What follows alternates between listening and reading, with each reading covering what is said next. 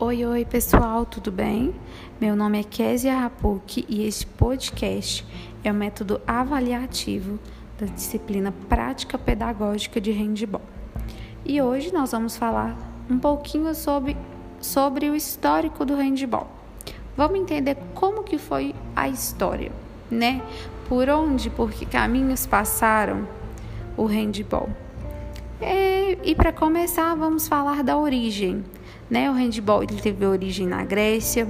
O jogo era chamado Urânia e era jogado com uma bola do tamanho de uma maçã, usando as mãos, mas sem balizas.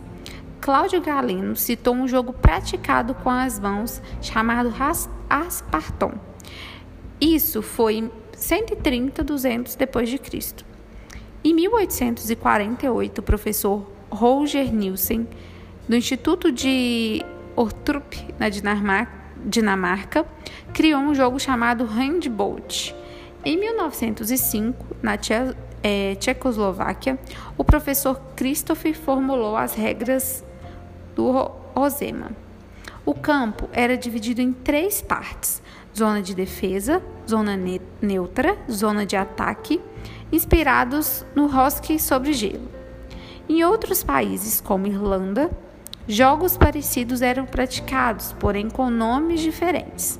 Então aí a gente vê, né, que o jogo ele já era bem familiar, né? As pessoas jogavam, mas cada um colocava, denominava um nome no jogo, né? Em 1906, Nielsen publicou as regras do handball. Campo com 45 é, por 30 metros e o objetivo era arremessar uma bola com as mãos em um arco de 3,2 metros. Em 1897, é, houve desenvolvimento e adaptação das regras pelos alemãos, alemães. Em 1912, o alemão Richtmann, secretário da Federação Internacional de Futebol, introduziu o handball de campo. Em 1919, houve nascimento oficial do handball. O professor alemão é, Caio Schirlen formulou o Torball, alternando seu nome para handball, para o jogo com 11 jogadores. Em 1924, foi criado oficialmente o handball de quadra, na Suíça, em função das condições climáticas. Em 1928, houve a criação da Federação Internacional de Handball. Em 1933, inclui o handball de campo nos Jogos Olímpicos. Grande avanço tivemos em 1936, nos Jogos Olímpicos de Berlim, onde houve uma única edição.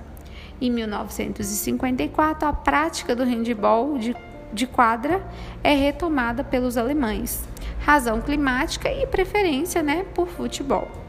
Em 1966, houve a suspensão da realização de campeonatos mundiais de handebol de campo.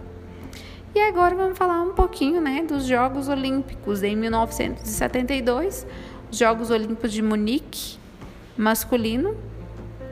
Em 1973, Jogos Olímpicos de Montreal, feminino.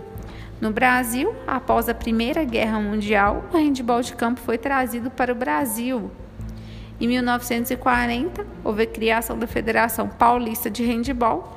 Em 1971, o handebol foi incluído no JEBS e no JUBS. Em 1979, a criação da CBHB. Em 1980, foi disputada a primeira Taça Brasil de clubes em São Paulo né? Então é isso, gente. Esse foi um resumão do nosso histórico do handball e eu espero que vocês tenham gostado. Um beijo, um grande abraço e até a próxima.